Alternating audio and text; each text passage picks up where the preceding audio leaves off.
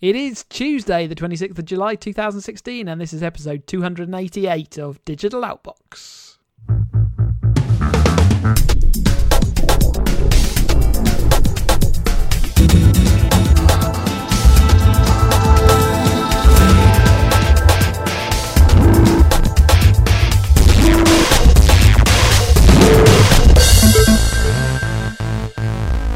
Welcome to another episode. I'm Chris, your host, and always and ever, Ian is my sidekick, uh, friend, and tech know-how god. See, I just want you to say, Hi, I'm Chris. I'm the host.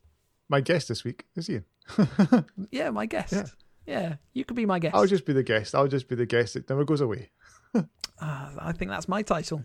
so let's talk to news. Um, talk to news. Let's talk about the news. US can't force Microsoft to hand over emails stored abroad. So this was a court order that was, I think, from 2014, where the judge said that yes, US had the power to go and get emails stored on servers that were abroad. Basically, uh, this caused obviously quite a lot of privacy issues, uh, uproar, and blah blah blah. The U.S. court sort of, you know, it's it's a really difficult thing for for for the a modern global economy to solve. But basically, that has been overruled, and a and a ruling of contempt of court against Microsoft's also been turned over. So I think most people would agree that sanity's prevailed. Although there are still some fundamental issues to the way that the world is put together nowadays, which um, which this court case sort of highlighted. Yeah, it's a it's a really tricky issue. Um, this is the so Microsoft were the first um, US company challenging that warrant. So I think they've all been issued with warrants, and, and Microsoft were like, no, we're going to make a stand. We're going Yeah. to challenge it. And it actually had a hundred other companies and organisations and individuals. So it sounds really as if there was like a massive amount of companies, but it could have been like you know ten companies and and, two organisations and and you know eighty I think it was all the it was all the big companies. though. so- they all agreed with this Yeah, so Apple, Cisco, um, Gannett, and Verizon, um, all all were this. I didn't see Google on the list, but they they were all there saying, "Look, this is." I think they were probably fighting their own court cases on the same thing. Yeah, because it, it just becomes it just becomes such a difficult one to. Yeah, so Microsoft, if I have a server, this is exactly the issue. They had a server in Ireland that contained emails that the courts in America wanted to be able to read because it was to do with narcotics and a trade, you know, drugs trading.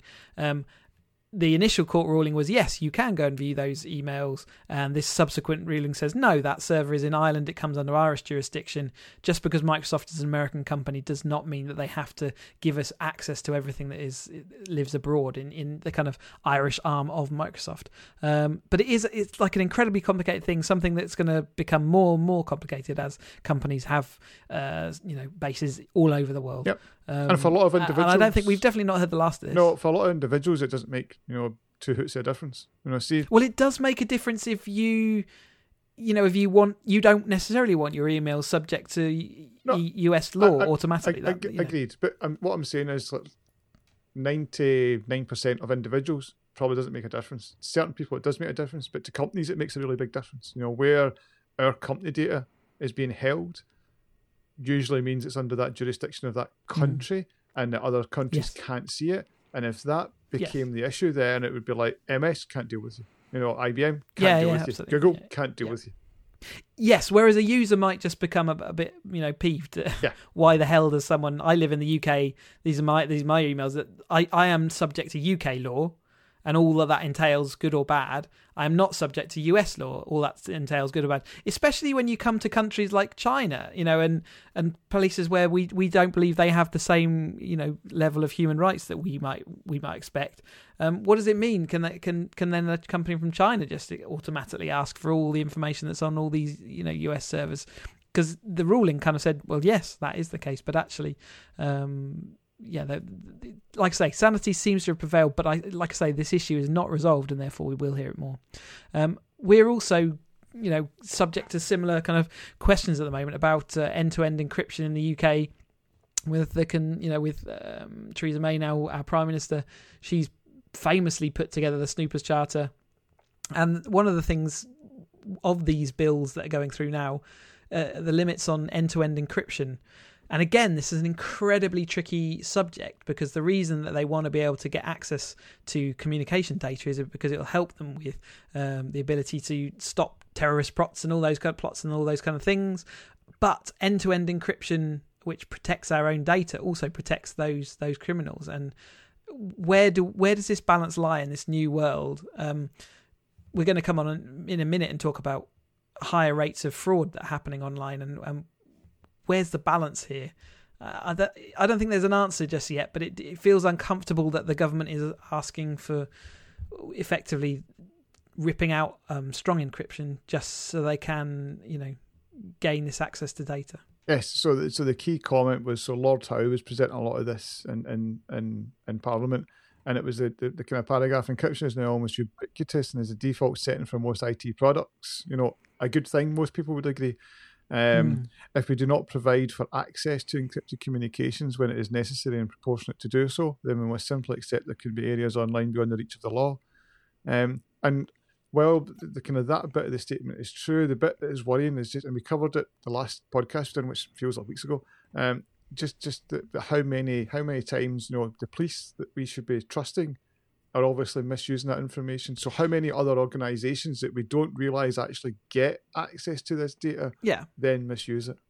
And, it, and it's not like they've got a good track record of not misusing the data. And the only reason we're hearing about all this use of data nowadays is because of all the snoop, uh, the uh, whistleblowers that we've had telling us how these you know, this, this, data was being all collected.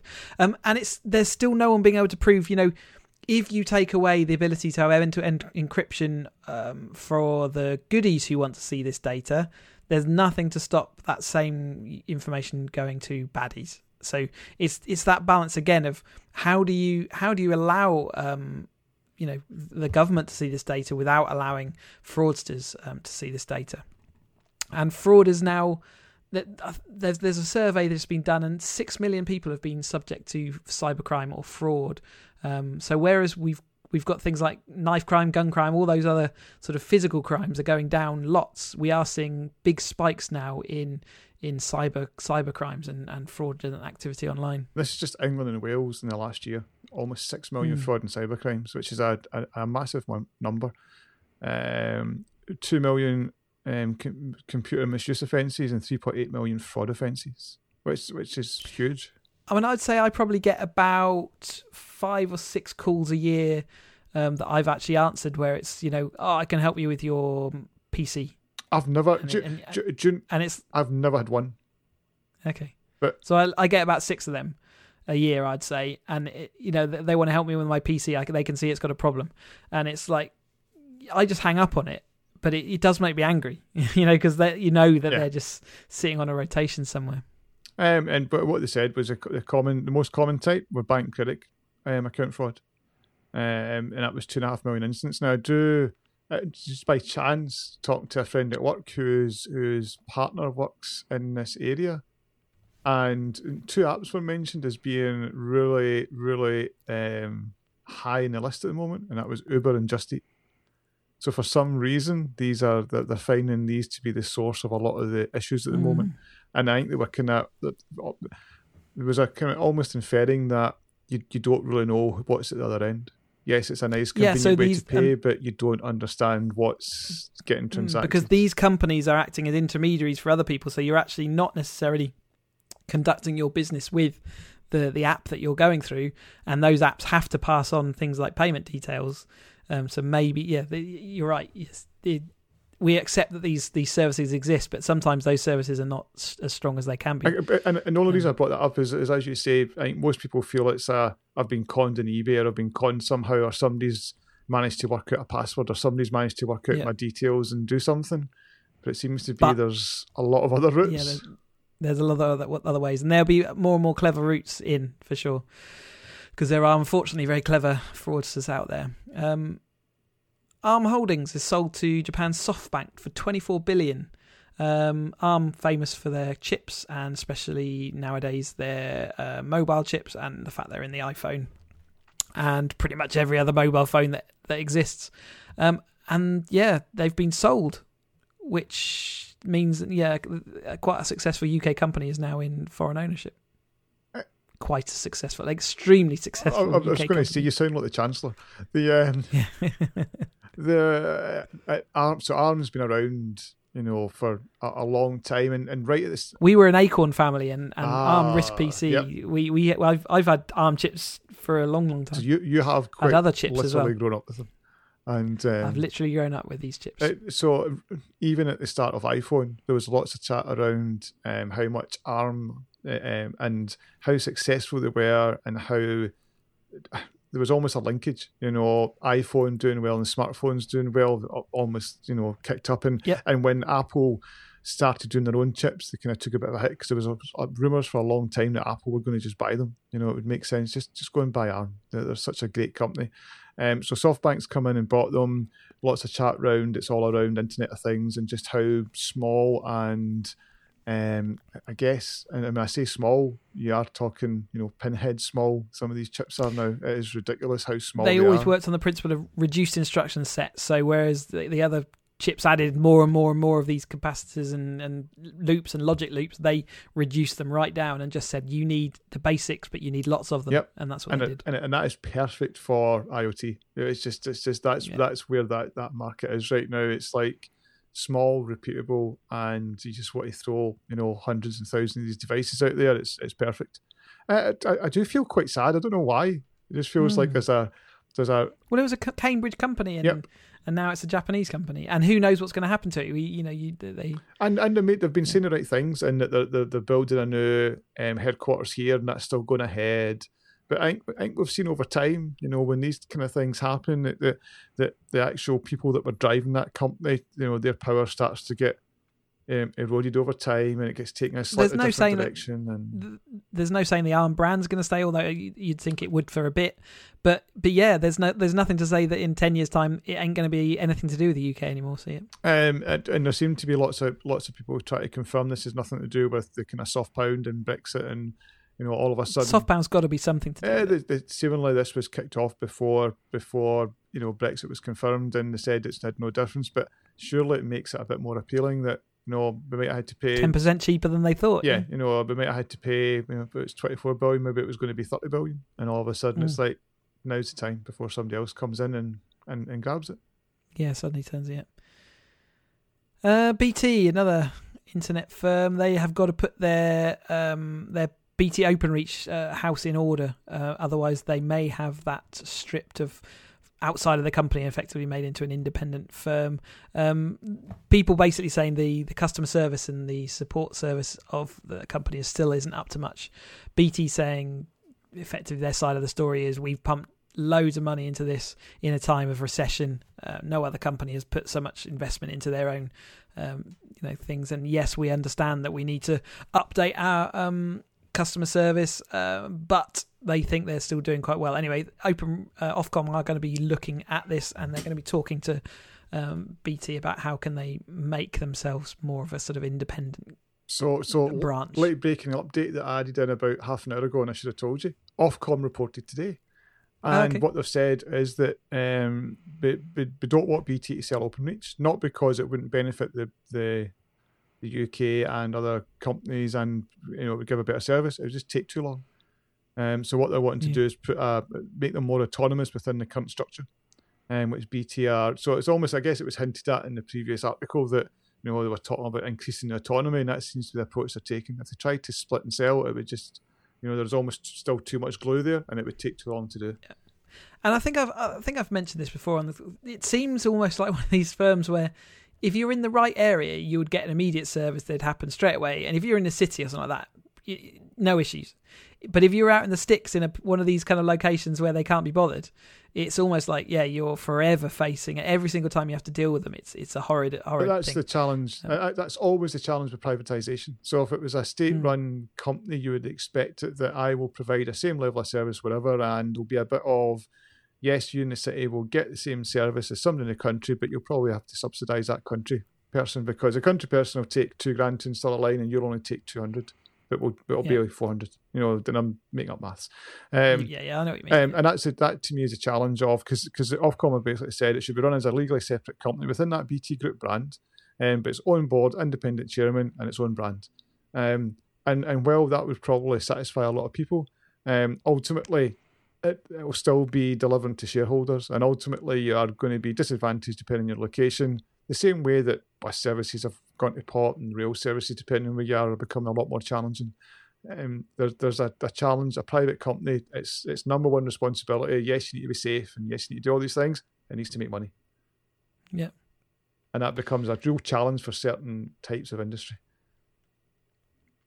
Uh, and in the meantime, BT hit one of the biggest faults they've I think they've had for a while now. It's um, they they knocked out um, well most of their customer base. It seemed like, um, and some of um, so PlusNet's obviously included in this. Um, so uh, what day was this? I can't even remember. You, it was you, last, you were affected. It was last Wednesday. yeah, I have it ringing in my head. It was last Wednesday. Uh, there was loads of people affected, and it was out. It, it, I mean, it was basically a power issue um, at at um, their kind of main their main station. It was their main server farm uh, in uh, Canary Wharf. In, yeah, Canary Wharf. Um, but then they kind of pointed elsewhere and said it was this. Um, it was Equinix that had, that had kind of taken they'd taken on this data center ownership earlier in the year. So they were kind of pointing the finger elsewhere. But what amazed me was just basically one. I, I guess I guess again it's back to UK infrastructure. One one outage at one place can take down that many people. Um, yes, was was concerning. I mean, the amount of banks that were taken down as well, but they didn't. The banks are having to be quite careful. They didn't want to, you know, yeah, we're a BT customer, so they were saying we have an infrastructure fault and we will get up and running as soon as we can. So well, they, I mean, they could just be in that data center along with BT. So yeah. that data center was taken out. Doesn't necessarily mean there were BT customers, but yeah, you're, you're, you're right. It seems you know in this world of you know multiple backup systems and stuff, to to have one data center then cause that much hassle is. Uh, probably something they're looking quite closely at now, I'd imagine. Yeah, because um, it certainly wasn't good. There was lots of home users down for the pretty much the whole day, and there was a subsequent fault on the Thursday that again took out a lot of their network from affected our affected our business um, because again I think three or four of the people we work with uh, you know had all had BT and it was just that was it. Once we lose our internet connection, that's our business gone. Yeah, and and I guess the challenge is do you get compensation? No, you don't. Yeah, no. Hyperoptic, um, I've got 21 million of new funding to get broadband into homes in the UK. This is uh, an independent company who are looking. Basically, they they roll out uh, fiber networks to um, to to businesses and busy areas. Basically, they, they've got key locations in the UK they're working on specifically, but they've now got funding to to spread to more homes. Um, again, they're looking for people to sort of register interest, but if you're not in a city, I think you're a bit stuffed, really. Yeah, they're in 13 cities. Um, when I read the story, I was like, I, I ran, didn't walk to their website and registered. Um, their pricing's quite keen. Um, and it's some people probably find it quite high, but it's, it's kind of similar to kind of Virgin pricing. Um, but you can have a gig up and a gig down with no contract for 64 quid a month. Yeah, I think that's pretty damn good. For me, that's amazing. Uh, and even if you don't want to pay that, I think it was thirty-five or forty quid, and you get hundred up and hundred down. And just the fact that which is getting... which is extremely, and in fact, the up is there's nothing to rival it really, no. and it's very competitive. So um, yeah, uh, it's in Glasgow. It's in twelve other UK cities. It looks to be growing. Um, the kind of noteworthy bit that they've got a, a big investment from the kind of European Union Investment Bank and a lot of people were like, yes. "Oh, Brexit," but seemingly it was all agreed beforehand that, that Brexit won't impact us. This, I think this was one of their first uh, bits of cash coming in since the Brexit vote. Actually, yeah. So um, no, that's really it'll good. be interesting just to see how they how they grow over time. It was a name that I hadn't heard, but clearly they've been doing pretty well so far. Uh, sour news. So oh. Leslie Jones um, was subject to a, a, sort of campaign of hate. So Leslie Jones is the star of Blockbuster, uh, the Ghostbusters, basically the new Ghostbusters movie, and because she's now in the limelight, that means that she's now subject to all this abuse that gets handed around on Twitter. And she sort of tweeted out some of the things that she had been receiving, and you know, obviously she gets a lot of feedback of you know the nice feedback, which is look, just don't listen to it, and and we're here. We we most people are right minded and they don't think like this, but you know, it is. It seems to be a, a, common thing where these just waves of abuse go and hit people's Twitter accounts, and obviously it can make people feel, you know, utterly insecure and and, and in danger. And I guess they probably are in some respects. Um, but even you know, even if there's no particular danger, it's just it's, it's how it makes you feel, right? It's just uh, just it's just all wrong. Um, it, uh, you know, I think we uh, the story that follows this up is that um there's a uh, someone's been banned from Twitter now. This this this conservative writer Milo Yiannopoulos. Um, Who you must have You- heard of. You must have heard of him before.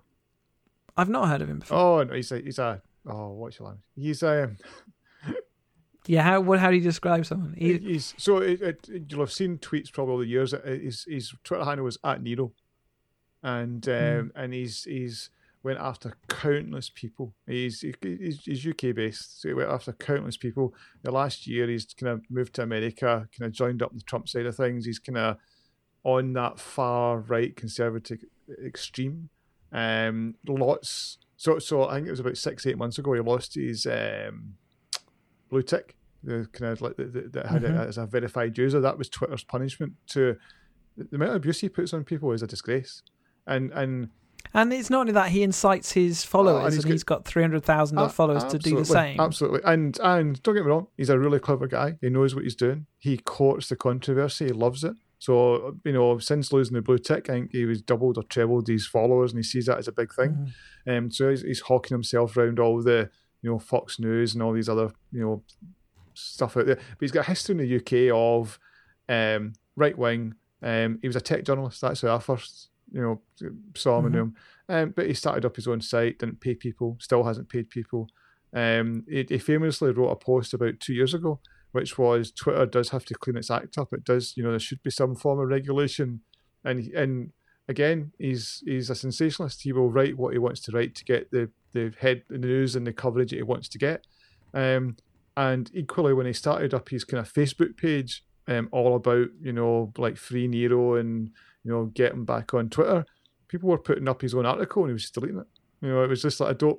This Yeah, this yeah. is not relevant to what I'm trying to say right now. Yeah. You know, because his main thing now is he's saying this is all about because Leslie Jones is black and a woman, um, and and the reason the reason he's been kicked off and she was annoyed was that he wrote a bad review of the film. And it's like, no, the reason you wrote a bad review of the film was that you've been a massive part of Gamergate for the last 18 months. Um, Mm. You were out against this film because it was for women, and you were aghast at the fact that it was for women and it was infringing on your rights as a gay male. What what annoys me is that the chances. I mean, you know, he's given to this controversy, and maybe he's just figured the best way of doing this is to spread all this this vile hate speech and and and you he know loves it. be out of alignment, and he just you know it just bugs me that some you know So he's deliberate. Yeah, the bit that And maybe he doesn't even believe it. He's just doing it so for the the effect. bit that so the, the worst bit for me, the bit that sticks most in the throat. So I think we've, everybody's known for years Twitter's got a problem with this this mob mentality Mm. that can go after people. You can almost see what you like and get away with it. Yeah, you'll get banned, but just Yeah. go and re-register and do all that. Um, but he got banned because Leslie Jones famous and um, Jack got involved that runs the company, and Mm. that's why it was done. He so Milo over the years has chased lots of people. Nothing was done. yeah, are so people nothing's happened. daily- Getting this abuse, and Mm. and nothing's done. You know, so he was, as I said, he was like at the forefront of some of the Gamergate stuff over the last eighteen months. He jumped on that bandwagon after it started, and nothing's done. yeah. and nothing was done. And this is where Twitter's got a problem. It's all right when somebody famous gets attacked and you take action. It's when me or you get attacked. You need to take Mm. action. You know, you that you can't. Maybe that maybe this will give the app give them the appetite to I do don't- that because don't I, think they've just been I think they're just. This, no may, maybe not but it, it's it, this was is this the first person that's ever been No, completely banned no. from There's lots of people No. being banned, and of course, as I said, it ties in with what this guy's after. Now he says it's an attack on the conservative rights. Nothing to do with conservative rights because you're a dick. You know, it's nothing to do with that. Um, and it's now the end of free speech on Twitter. If he's at, read his article from two years ago, he was talking about how it's nothing to do with free speech on Twitter because it's a private company and it's all about getting traffic. Um, and that's probably why they've been quite content to try and manage these situations. You know, taking somebody's blue tick off them isn't much punishment. That's not going to stop anybody. You know, talking of blue ticks you can now apply for your own blue tick if you would like to so this is no longer the preserve of the rich and famous oh, but it the person the publicist what's that It is. I thought you could you can now apply for it if you want one Are you a person of public interest? Yes, Uh, d- d- d- I, I, I, am the can't dis- official at Cheesy UK. I can't disagree, but um, unfortunately, I think most of the Twitter um, folk would disagree, and you will not get a blue tick. What are you saying? Um, you're just not famous. I am the official at Cheesy UK. Uh, See, I would, I, I would have just. I, I get what you're getting at, and I know you get attract a lot of attention on Xbox Live, but it's simply not enough for a blue tick. Have people telling me constantly how crap I am at games? hey, cheesy, you suck. you suck. Um. Anyway, there you go. So I won't get blue tick. Stack Overflow has got a new feature. So Stack Overflow is the preserve of coders everywhere. As in, literally, the first thing you do is type in a, a question on Google. If you get stuck, Stack Overflow is going to give you the answer. We all know this, and they're coming up with a new kind of concept. So instead of being the idea is that documentation shouldn't be a wordy load of this is exactly how you need to do things and this is why it's just code snippets and the words come later so code snippets give you nearly everything that you need um, and they've kind of come to get this and the- the only query i have over this is so many people just do copy paste now and they don't really know what they're doing uh, it worries me that bad code snippets could be put out there and you can have all that weakness but then again this is crowd sort of um, monitored, so I guess someone would point out that that code snippet is Yes, dangerous and- and, and you shouldn't be using it. I think the difference is Stack Overflow. It ha- has become, as you say, it's like it's a premium kind of Q and A site. You know, not just for coding, Yep. but for a number of different topics. But coding was what it started as, and Yep. Others tried to copy it and monetize it with the whole, you know, pay to see the answer below Pay to see the answer. and all yeah. that. And but they, they didn't have the accuracy. They don't have the the, the kind of geek cred behind it. Yeah. And hence, this is why I think this has got a good chance of getting beyond the cut and paste thing that's wrong. You know that I mean, everyone ev- everyone talks about how you know Wikipedia is this amazing resource, but Stack Overflow, as far as coding goes, is, Is- unbelievable. yeah. In fact, as far, as far as any troubleshooting in the tech world goes, every time you if you've got a problem with your Mac and you just type in a question, it, Stack Overflow comes up. It's amazing I- what, I- what comes up. I, I do despair. Uh, It's, this is not, I'm not slanging off the guys I work with or anything, but it's, it's, it's a general thing. The amount of people that say, oh, I don't know what this problem is. And it's like, try, just go to a site and the answer will be there. Yeah, You know, I can, something will be out there, or it'll give you the spark of where you need to go especially when it's a, see if it's like a generic thing. So if you're trying to code in PLSQL or Python or Java or C Sharp or, Yeah. you know, anything, anything that's quite a generic, you know, programming type challenge. Anything around, you know, web, web standards, how to render this browsers, how browsers are working, like any of that. cloud cloud services, anything like that. is, It's is all- great. So yes, if you've got a specific problem on a CAD application that, that is only Yeah. in your particular enterprise, it's not going to be there. That's not what it's No. about.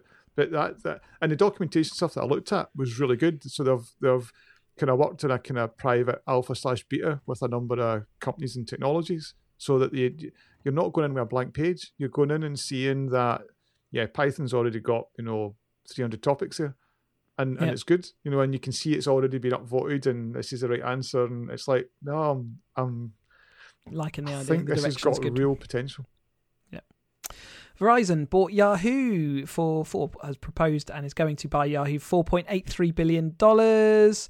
Um, yeah, Verizon, this big behemoth of a company buying Yahoo, this thing that exists, and and now it's going to be part of Verizon, and and maybe it's going to get an identity, but uh, a lot of what some of the well, this doesn't include all of uh, sorry, of, of Yahoo's kind of interests. So a lot of the things that Yahoo have bought over the years aren't part of this deal. So I don't really know what it means, but it's an awful lot of money, and I guess it's just putting Yahoo name to Verizon, which is I guess what they wanted. Yeah, so th- th- they're, they're not buying the Alibaba stake, which is where all the money is, because that's worth alone worth like, you know, thirty-one billion, um, and it's not buying part of Yahoo Japan, but getting everything else. So the the ad business, um, the the mail part of it, and for me personally, it's got Flickr.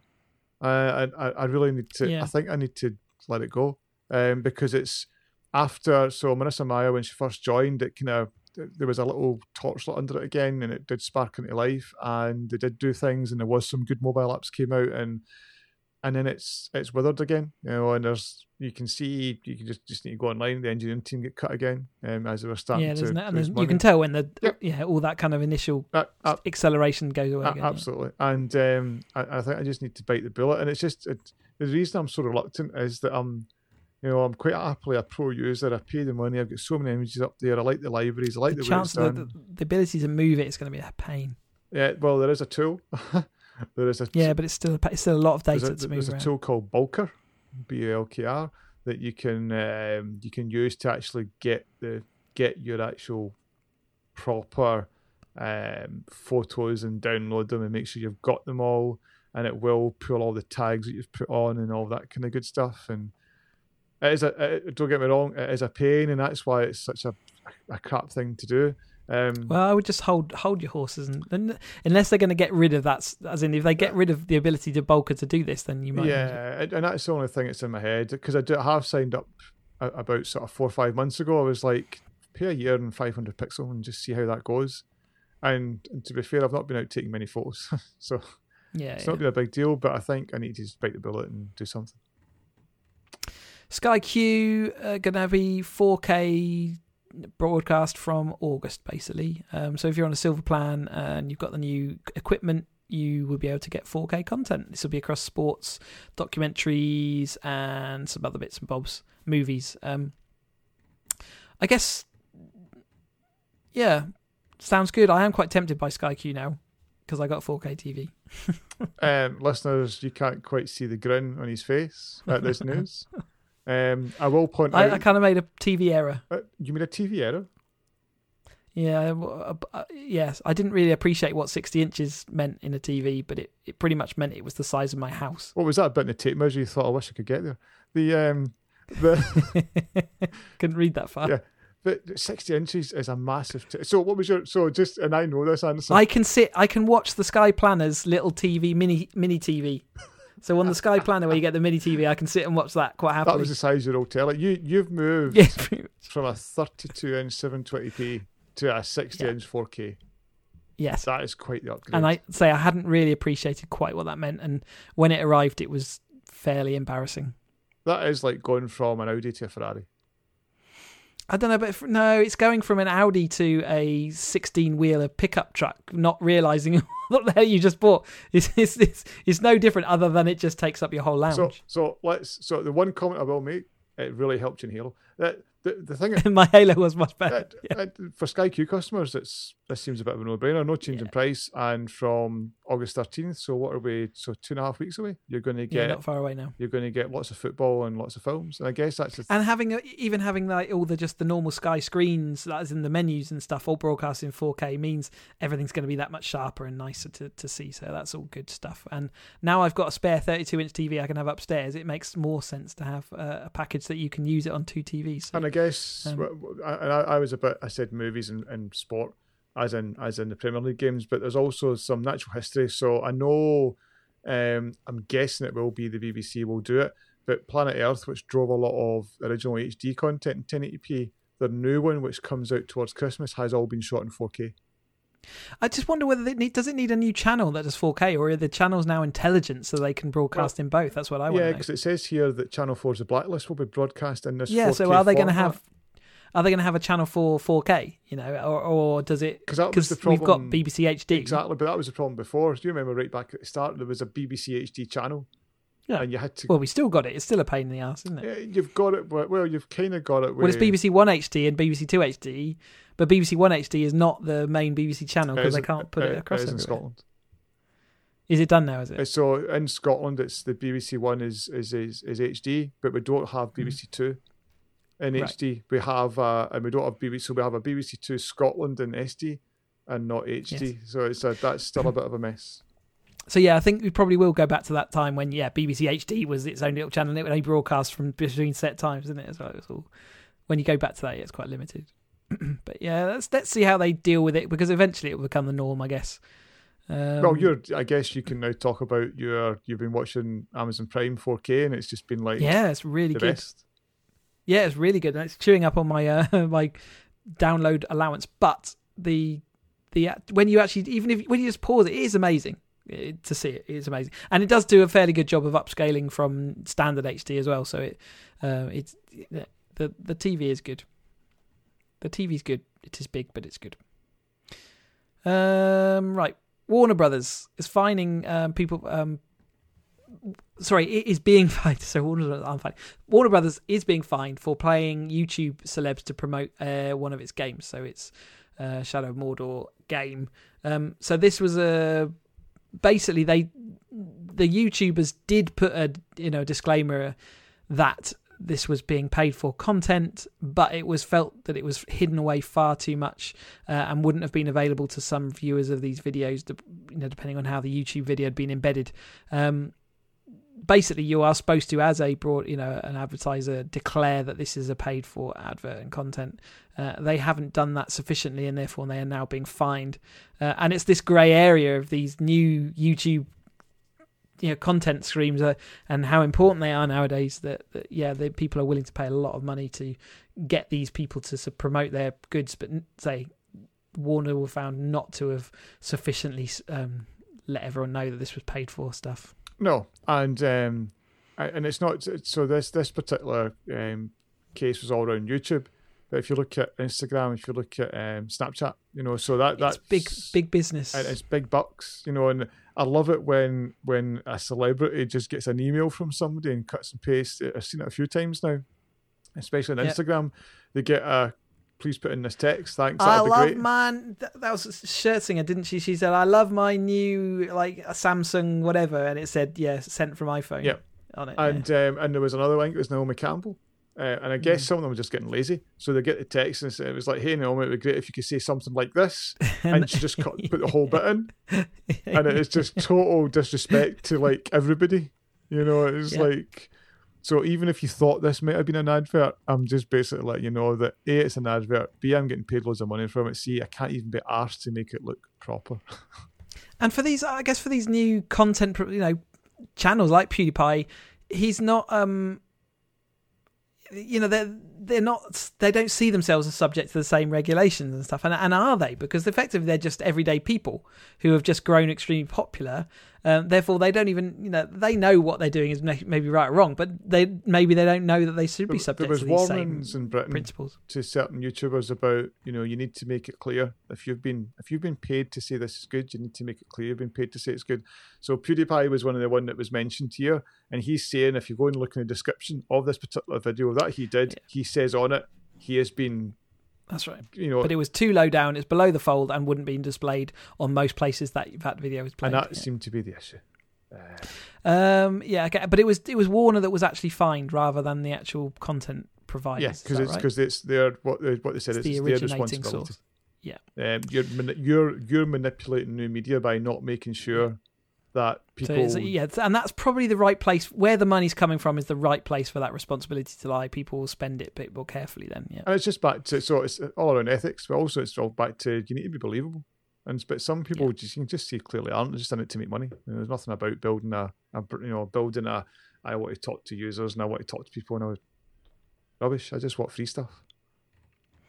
Apple Music's now going to let you store your music uh, DRM free effectively. So when Apple Music was launched, basically it did some fingerprint matching, uh, or it did some no metadata matching, which meant that some of your library was uh, automatically on purpose uh, converted into DRM controlled files, um, which caused a lot of hassle. Uh, the iTunes Store catalog was was better um, because it was DRM free, um, and now they are going to make the Apple Music. Basically, they're taking away their iTunes Match um, service. They're going to turn the Apple subscription into the the equivalent of well, you you get iTunes for Match at the same time, and which means that now your library will not only be properly fingerprint matched rather than just metadata matched. Uh, you will get the DRM free version, so everything is a little bit better and a little bit more clear. Yes, I, I, was about to say if they'd done this from day one, I think it would have saved a lot of pain, and I think it would have saved a lot of pain. But doing it doesn't obviously sort some of the front end clutter around the app and some of the issues that people had. But I think it definitely would have sorted out the a the confusion and b the I've got a live edition of something and it's now been matched with something else and it's changed my album, mm. album marks. It's done it in tags rather than actually, you know. Yeah, it wasn't a proper fingerprint. Yeah, so um, it's it's great that they're doing it. They're doing a kind of slow rollout and. Um, it, yeah, I think. I don't know how much, how much was iTunes Match though. This is the only thing is you're going to be subject to a more expensive. So iTunes Match was twenty five dollars a year. I iTunes Music is more expensive as a uh, so you're paying a you're paying a ten a month basically. Um, Mm, so it's quite a lot of difference. So if you were on iTunes Match, losing that service is, is quite a big deal.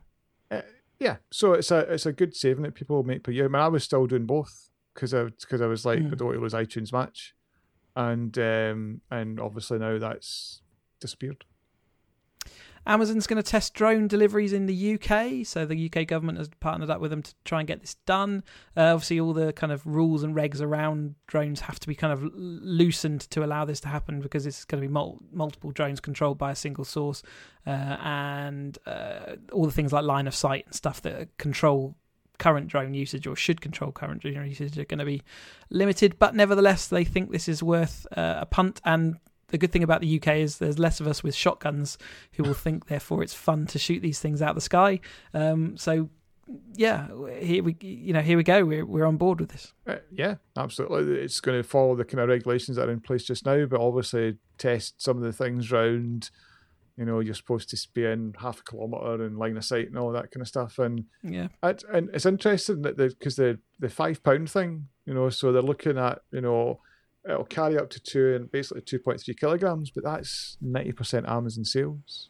yeah. The, the two point three is is pretty heavy when you put something that is weighs that much on a scale. It's um, It's two point three. it's, but you but, but what I'm saying is, you're right, exactly that. But it's quite it's quite a substantial weight. That that's not a small thing. If that fell on your head, it would hurt. Is all I'm saying. Microsoft has announced its release date for Xbox One S. It's going to be August 2nd. Stop laughing at me. It's how much was it heavier? a ton of bricks or a ton of feathers? Um, following its grand unveiling uh, at the E3 conference. Uh, so yeah, this is coming out August 2nd. We talked about it when it was announced. This is 40% smaller than the current Xbox. It's generally designed as a, a straight replacement, but it does have the ability to. Oh jeez, pull yourself together, man. He's gonna spit his drink everywhere. Um, 4K Ultra basically is, is included with this, so uh, and high dynamic range content. So this that's that's its kind of big sales point that it's it's a much smaller unit uh, and it's got basically the ability to to stream 4K, but uh, it's not uh, the, the kind of step up in content uh, as far as games goes. That all the games are going to be compatible with the existing Xbox. The the new Xbox, where we're going to see new games and new uh, sort of enhanced graphics and stuff, is is not until I think it's next year. Yeah, and, and I've not said when, but I guess summertime next year. I can see it in the run up to Christmas. It'll come out. Yeah, I think so. Um, They're starting with a two gig launch of this Xbox One S, and we're talking. What are we talking? Three four nine pounds Yep, in the two, UK. two terabyte, Yeah, did I? What did I say? two gig. Yeah, that's a bit pathetic. Yeah, that- that's not even going to store a little bit of a game. It doesn't even get a Halo update. No, not, not even not even the minor patch. Yeah. points, yeah.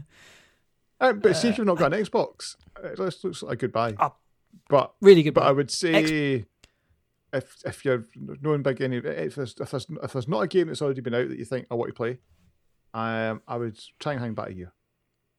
Yeah, I think I think so, and that's the problem with that's that was the problem we said at the time. That's the problem they got now is that we know the next thing that's coming. We know it's going to be awesome. Why why buy uh, now? the, I- But if you are if if you do want an Xbox, it's um, it's brain brain. uh, the, the only bit that's in my head, see the see the kind of power they're talking about. That's not going to be four hundred pound.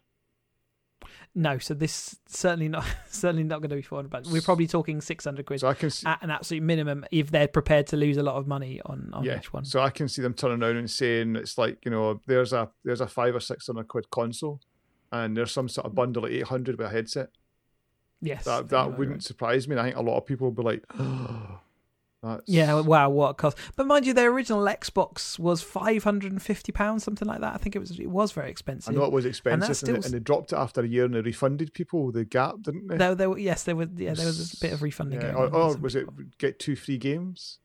Yeah, something like that. I can't remember exactly, but nevertheless, it was. um you know, and even then they were losing money. So the, these units were costing. I think the original Xbox was costing them sort of like seven hundred quid or something stupid like that, maybe even more. And I think these will be the same. I think they'll have to take a hit knowing that people are going to buy games. Um, on it. There you go. Anyway, that's next year. Nintendo's unveiled uh, the Classic Mini. This is a little mini console, which was kind of unexpected, but basically it's going to bring all the some famous NES games to a little mini console, which now has an HDMI connector. So if you want to go and reminisce over games that you thought were really good at the time, but actually when you go back to them are not really that good, you can do with the uh, little mini console. Yeah, I um. Is that cynical? uh, it is a bit. Uh, the a friend of the show, Roy, pinged this to me and was like, "You'll be buying this," and I was like, "I don't think I will." And then, I, then I saw it and I thought, "Yeah, yeah I don't know." Actually, actually, it, how much are they selling it for? I think it's I think it's fifty quid. Okay. Um, and it's the kind of thing that see if it was a SNES, at like eighty quid. Yeah, so so NES is actually quite a long way back, you know. You know, and when you look at those kind of graphics, yeah. So see if it was a SNES. Uh, but I must admit, I fell into a bit of a a bit of a hole yesterday which was like Raspberry Pi emulation. And you mm. can hmm. get a distro that is just all about emulating, and it's got like 30 yeah. different emulators on it.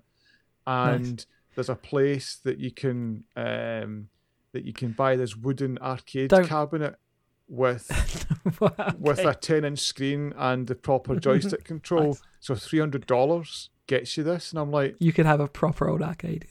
And yes, it's only a little 10 inch LCD, but it's just a little tabletop one. And I was like, oh like you're still going to play those games and think they're a bit rubbish. Uh, it's exactly the same. When was the last time you played all the ones you've got in a bit? When platform gamers are all about pixel perfect jumps and stuff, and it's like, uh, just anyway, they, come on. they get a bit they get a bit boring. I'm not, Pokemon Go. Yeah, Pokemon Go. Have you downloaded it? Yeah, I downloaded it. I've caught some Pokemon. I've caught one. Oh, I, I can't say that I've been that. So I've so, caught ten. I think. So this is like a cultural phenomenon. Certainly is. I, I, I so after it came out officially in the UK that weekend, I was feeling a bit poorly. No, I've not not been based health recently, so I'm feeling a bit poorly. I thought, go out for a walk, get a bit of fresh air. And as I walked around, walked down to the local hospital, and there was a few people standing there, and I'm thinking, surely they're not playing Pokemon. Yeah, it just looks like a family lost. And as I got closer, they were like, "Oh, you're playing Pokemon as well, aren't you?" I went, "No." and I was like, no. "Are you guys all?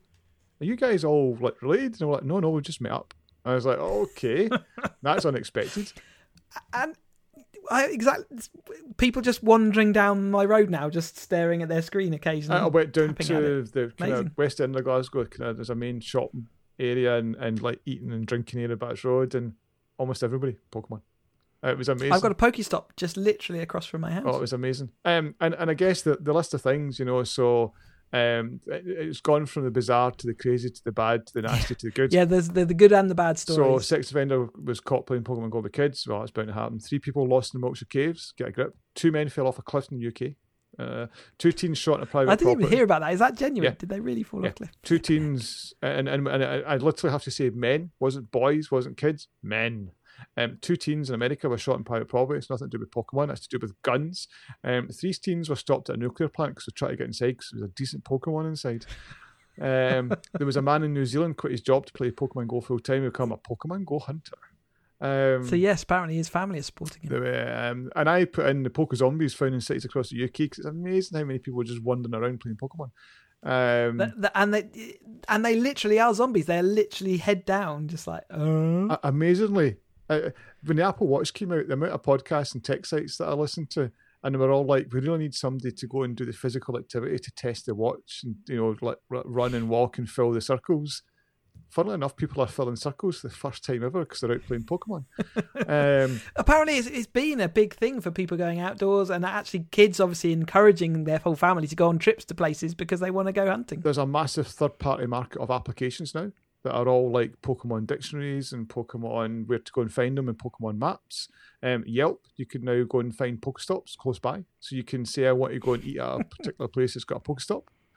Um, some amazing videos. So there was one in Chicago where there was a big Pokemon meetup and there was thousands of people all trying to compete over a gym. There was a Vaporeon Stampede in Central Park, which is an amazing video. Um, because there were all there's loads of people out playing Pokemon, and then there was like, oh, there's a Vaporeon. And they all started running to try and get it.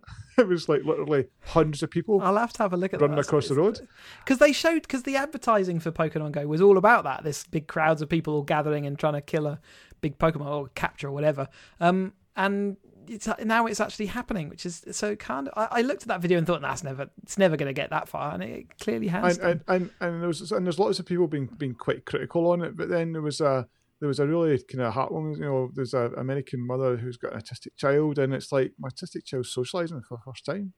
You know, actually, yeah. you know, she showed him how to use it, and then he went outside and started talking to another kid the same age, and they were talking about Pokemon, and nothing, nothing else has unlocked him in the same way. So it's not all, mm. it's not all, you know, bad. Apple confirmed that it's their most downloaded app in a first week ever, which uh, everyone's. Every, you hear a lot of criticism. Oh, no, I'm not possibly doing Pokemon, but for the number of downloads, they probably have downloaded it. and They probably have played it. Yep. It's like, yeah, shut up. And, and, and the thing it's, is, it's it's it's driving other things. So seemingly there's been a spike in the third party battery market because the it, it's it's because you want more. It's, it's using augmented data. It's using GPS. Yeah. Um, you've got you're constantly using it, so it's like the yeah. biggest leech of battery ever.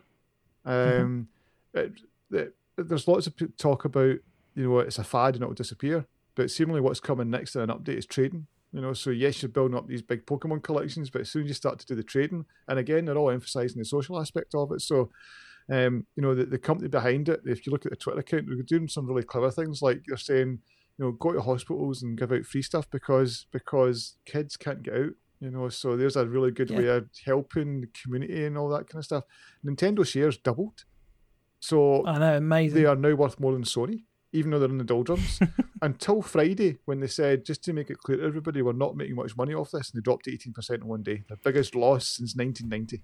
Which is fine, but, uh, you know, 100% up, 18% down ain't bad trade off. Considering they've just told them they're not making money from yeah. it, and they will eventually. But, they will uh, make money. From and, and the thing for me is this just shows you the potential of so get the app right. So the company behind this, and I can't remember their name, um, did did the Ingress app that was that Google kind of promoted, um, and seemingly so the, the and the company is a third owned by Nintendo, a third privately owned, and a third owned by Google. Which is why, because it is when you look at it, it's just Google Maps. You know, it's the Google mm, Map yeah, data yeah. with Pokemon sitting on top, um, and it's got some some good game mechanics. I mean, and lots of people say oh, it's the most buggiest app bloody hell, I wish I had a buggy app like that because they're making millions every day. Yep. No, it's amazing, and Pokemon yeah, Go. I, I don't think it's a, a necessarily a, fad. I think it will obviously cool off quite nicely. I think it might spawn other, you know, Me Too type things, but I think they they kind of they've they've clearly inspired people, and like I say, just if it gets kids wanting to go out for walks, um, you know, in in the parks around the place, then great. There's you know, I'm all for that. So top charts, that's the end of the news. Top charts, Pokemon Go. Yeah. Top grossing, Pokemon Go. uh, I haven't even seen what you can kind of buy things on. I'm sure you can buy some of the the upgrade sort of materials. There, there's stuff, a whole lot of things about the you know you can buy the what you call it the ball to go and capture them and stuff because you and you get a lot of stuff free, but if you're out and about, I guess the thing is, if you're out and about and you've done a long walk, if you run out, you, and you run out, yeah, you, will just yeah. be like, "Hold on, it's just a couple of quid to get more of these, I'll just buy it now and get yeah. that." Yeah, um, and I think you see that more and more. And when you go in it, it's guys, it has got the extreme ones of like get all these things for eighty pound, get all these things for you know forty pound. So some of the purchases are eye watering. Yeah. Um, but then you just need to look at so top charts free apps. Um, first one's Pokemon Go. The second one's a Bitmoji keyboard. Third one, Poke Radar. you know, so the fact that it's a third party, the 12, all this, 12 all this app, stuff hanging up, Pokeware, yeah. real time radar for Pokemon Go. Yeah. You know, so so it's all it's all these spin ups, yeah. It's you know, that's how quickly people get them out there as well. Yep. Twenty four Poke Search for Pokemon Go. Um, twenty seven Google Maps, Pokemon Go guide with maps for gym. You know, so it's it's you know out of the top forty there is there's cheats for Pokemon Go.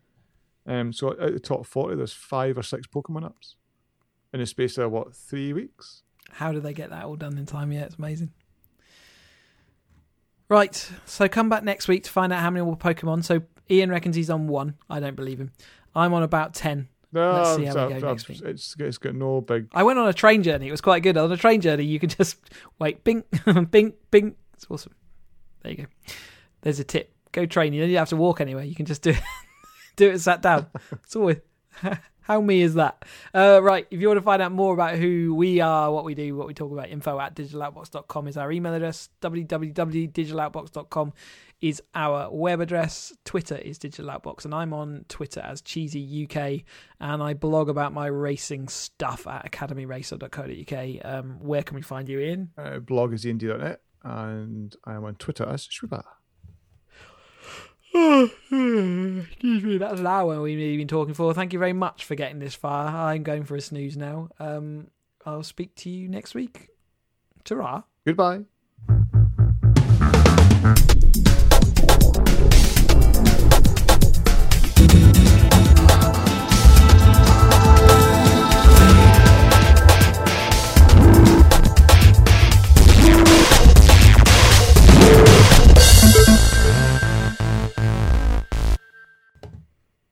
Half hour my arse.